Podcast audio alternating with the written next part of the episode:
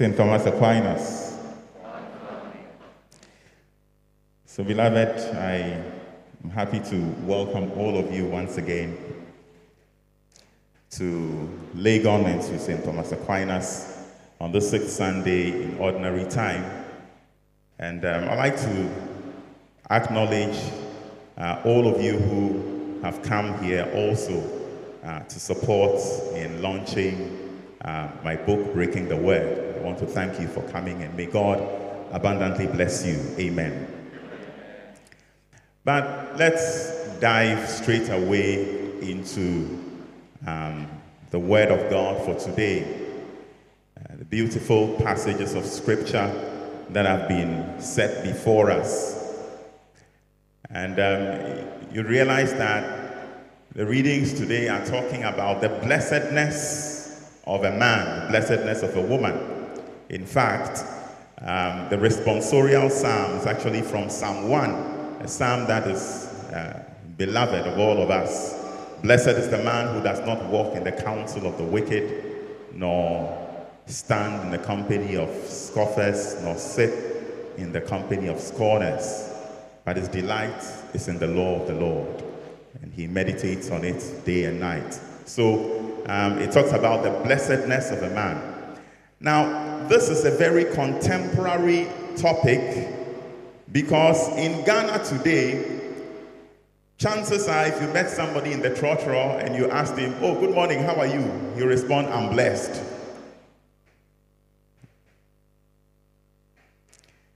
So it, it makes us want to interrogate what it means, what actually it means when they say that somebody is blessed. Because we all say, you know, oh, I've been blessed, you know, I've got a promotion, I've been blessed, I got a new car, so on and so forth. But in the mind of the Word of God, in the mind of God, what is it that defines when, when somebody is called blessed, what, what, what is God's mind about that? You know, these days, uh, sometimes you see on, uh, on social media a celebrity, you know, has made so much money, that means that he's blessed. Or a politician, you know, he becomes rich overnight, he's blessed, you know, and that kind of thing. And, and people you know, gravitate towards that and wish that, you know, we also will be blessed in that way. But we need to understand what God thinks when He's talking about being blessed. So that's what we want to interrogate this morning. And I, I want to suggest to you that the readings of today uh, are giving us just three points about talking when we talk about the blessedness of somebody. Just three things that it wants to teach us. Number one, it wants to teach us what is not somebody who is blessed? So it's giving us an example of what is not blessed. Okay, so that's a negative example that we're reading from Jeremiah chapter 17. So um, he will give us characteristics of somebody who sometimes might think that he's blessed, but he's not. That's number one. Number two, he will give us an example of of a person that is really blessed, somebody that God has blessed. If somebody is blessed really by God, when you look at that person, what do you see? That's number two. Number three, after telling us how to be blessed, he's now going to he's now going to answer the question. If you want to be blessed, what exactly must you do? Or how to be blessed? That's what he's going to teach. So, first and foremost, uh, what is not blessed, and what is blessed, and how to be, how to be blessed. I'll call that the imitatio. We shall look at it. So, if we're reading from Jeremiah chapter 17, as we started reading today, he begins by giving us the example of the person that is not blessed. And then he says, So accursed is the man who puts his trust in himself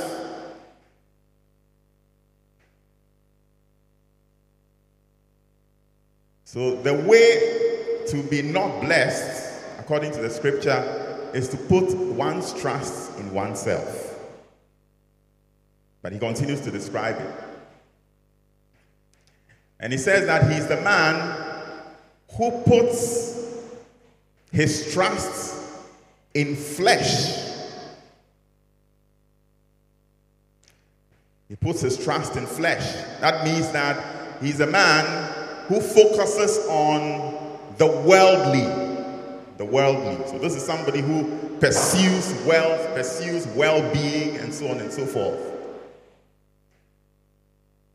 But the interesting words that he uses says he puts his heart in these things. Now, you see, what is interesting is that he's telling us that the perspective of the man who is not blessed is a man who focuses on two things in his life.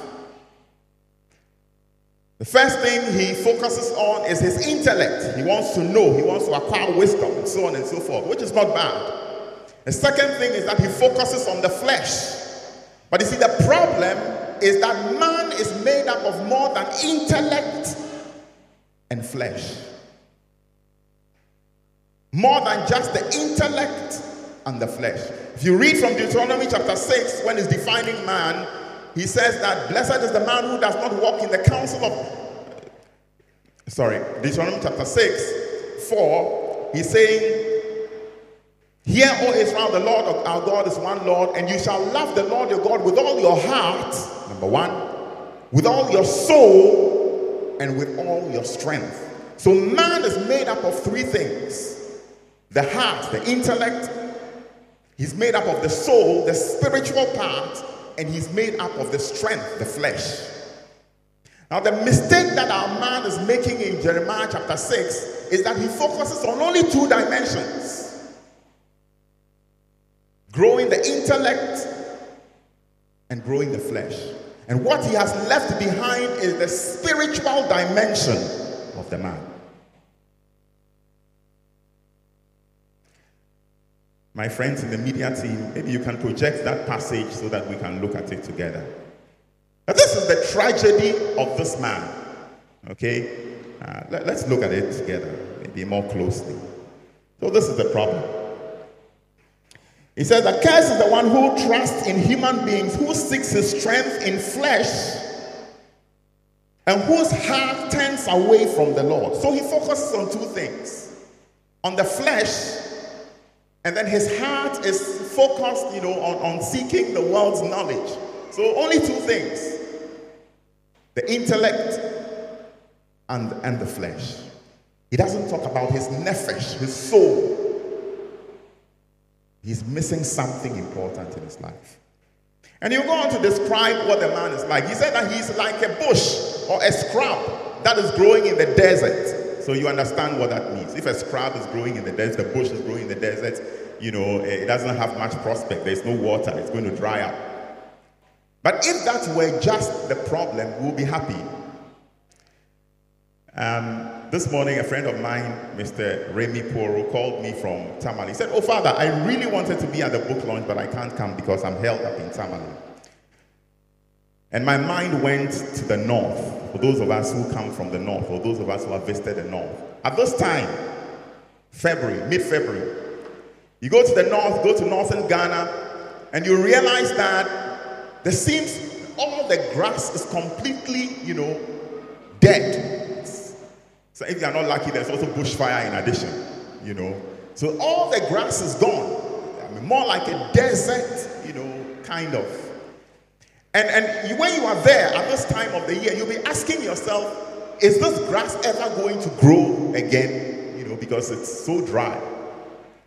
But I tell you, let March come or April, first rains, everything begins to turn green again. So you see, being a scrap in the desert is not really the problem. The problem is what you are seeing on your screen. He says, but he stands in lava beds in the wilderness, a land salty. That's the that's the catchword. Salty. If there is a land that you don't want to cultivate again, you don't want grass to grow on it again, you spread salt onto it. And once you spread salt onto it, it will never regenerate. If you remember the story of Sodom and Gomorrah, it was, dis- it was destroyed with sulfur and salt. Deuteronomy chapter 29, verse 23. You see, it is okay to be in the desert, to be in the drought. We all have bad times in our lives, isn't it? But the bad time will, I mean, it will come, it will go. But the the man who puts his trust in himself is that today you will see him growing, you know, rigorous and green and lush and so on and so forth. But the day he dies, that's the end. No regeneration, no coming up again. He goes down, and that is it. The difference between that and the man who is blessed. The man who is blessed, today you can put him down, tomorrow you see him rising again.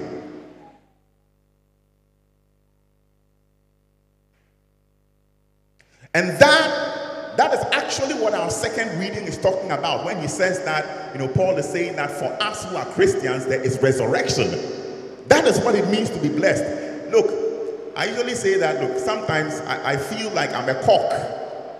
You can push me in the water so much, you leave me a little, you see me floating again. The man who is blessed is not the man who does not go through difficulties. He will go through difficulties. There will be a dry season in his life, but let the rains come. He will flourish again.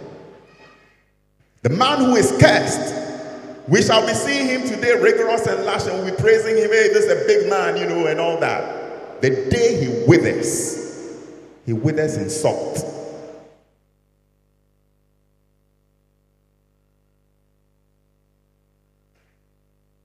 So that's number one.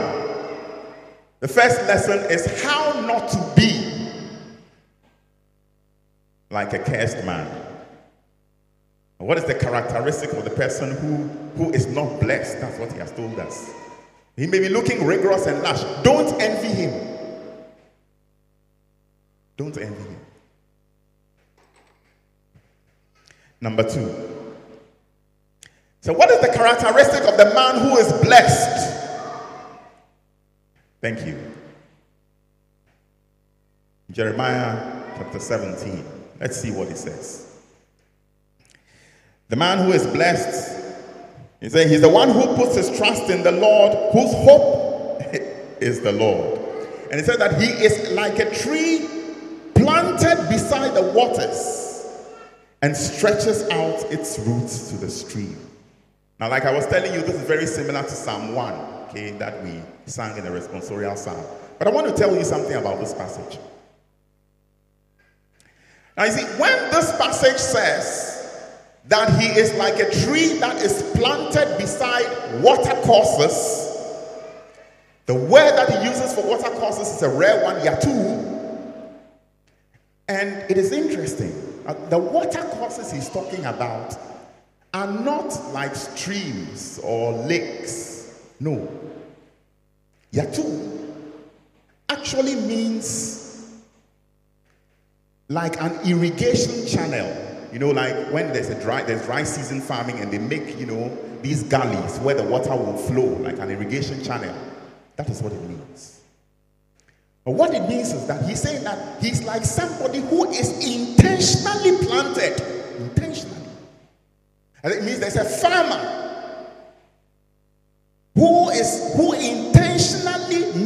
irrigation channel and planted him there. What it means is that the farmer's eyes are on him. And that's why he says that he does not fear the heat when it comes. Because there is somebody who is looking after him. That is why he's putting his trust in the Lord.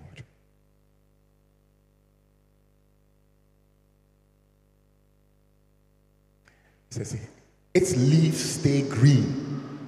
In the year of drought, it shows no distress. May the Lord plant you by waters.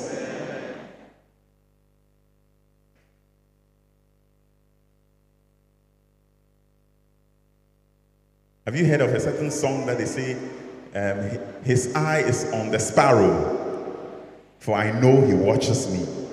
Yeah. That's it. That's the definition of the man that is blessed. You know, I want you to understand that you may be going through a dry season, but God has planted you by waters.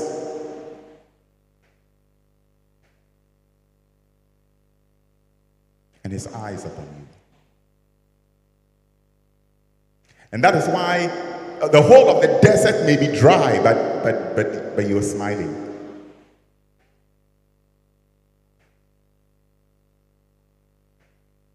You know the Lord is taking care. So we've seen what it is um, not to be blessed. We've seen what it is to be blessed. Let's go to number three. How? How shall we be blessed? How shall we be blessed? I see in our gospel reading today, uh, this is a version of the Beatitudes. You know from your Bible that the Beatitudes are found in Matthew chapter 5, right? But they can also be found in Luke chapter 6. But there's a little difference between those two. You realize that in the Beatitudes in Matthew chapter 5, it says that Jesus went up the mountain and then he spoke and he taught the crowds, taught them the Beatitudes. If you go into Luke's gospel, it says that Jesus went into the plain and then he spoke the Beatitudes. A simple movement, but significant.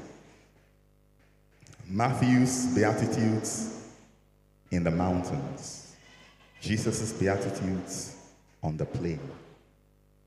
What's the meaning? But actually, if you want to understand what Luke is saying as we read today, you realize that before he came down, before he came to the plain, he went up the mountain to pray. He was actually with his disciples. He called the apostles to himself. He was in prayer. And after he had finished praying and doing what he did, then he descends into the plain to come and meet the crowds. And the word of God says they were from everywhere from Tyre, and Sidon, from Judea, from Samaria, from everywhere. Is spiritual pedagogy. Jesus begins with the things of God, he puts God's things first. And God then inspires him what to do, and then he brings that spiritual wealth into the plain to come and affect the lives of people. That is the definition of the man that is blessed. Prioritizes the things of God,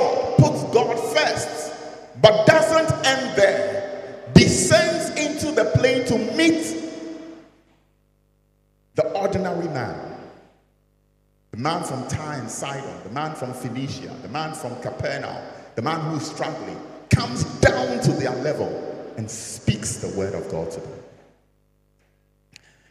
And you know, I, I do my community service uh, teaching my young students here, and I've been telling them about the significance of the plain in the, in the scriptures.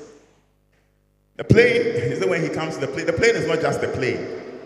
See, in Israel, Jerusalem is up in the hill, and the Philistines were by the coast. And the plain is the place of struggle. It is the place where David meets Goliath. It's the place where Israel meets the Philistines. It's the place of battle. The plain is where we are struggling. Jesus comes from the mountain. He comes down to our level. He comes to, in, in fact, he comes to, to meet us at the point of our need. This is the paradigm of the man that is blessed. And you know, throughout scripture, when, we, when they talk about the Beatitudes, the Beatitudes are actually what we call an imitatio Dei. That means that we're trying to imitate what God is like. In all of the scriptures, anytime they're talking about the blessedness of somebody, that person is blessed because he's imitating what God Himself is. And Jesus is giving us the paradigm for blessedness because indeed He is the one that is blessed. Blessed, He is the one that is blessed. He's teaching us the paradigm. The paradigm of the man that is blessed is the man who puts God first up on the mountain. But is not unaware of the struggles that are going on in the plain. Descends to the plain where we are struggling with our Philistines. comes to help us, comes to support us, comes to lift us up. That is the paradigm. A man who is blessed has his attention fixed first on God, but he has not forgotten the struggles of his brethren. That is the paradigm. Three things, beloved. We've learned how it is to avoid being, as the scripture calls it, accursed or not being blessed and not putting our trust in ourselves. Of making sure that we are whole, putting our attention on our intellect, on our flesh, but also on the spirit. We've seen the paradigm of what it means to be blessed. That God has intentionally put you by flowing waters. And we've learned how it is that we shall be blessed by imitating Jesus himself, who puts God first but has his eye on his neighbor. And after you've done all these things, may the Lord then prosper you. He says that he's like a tree that is planted beside water that yields his fruit in due season, and everything that he does prospers. Everything that he does prospers. I pray that God will prosper you and that he will make you a blessing. May God bless you. Amen.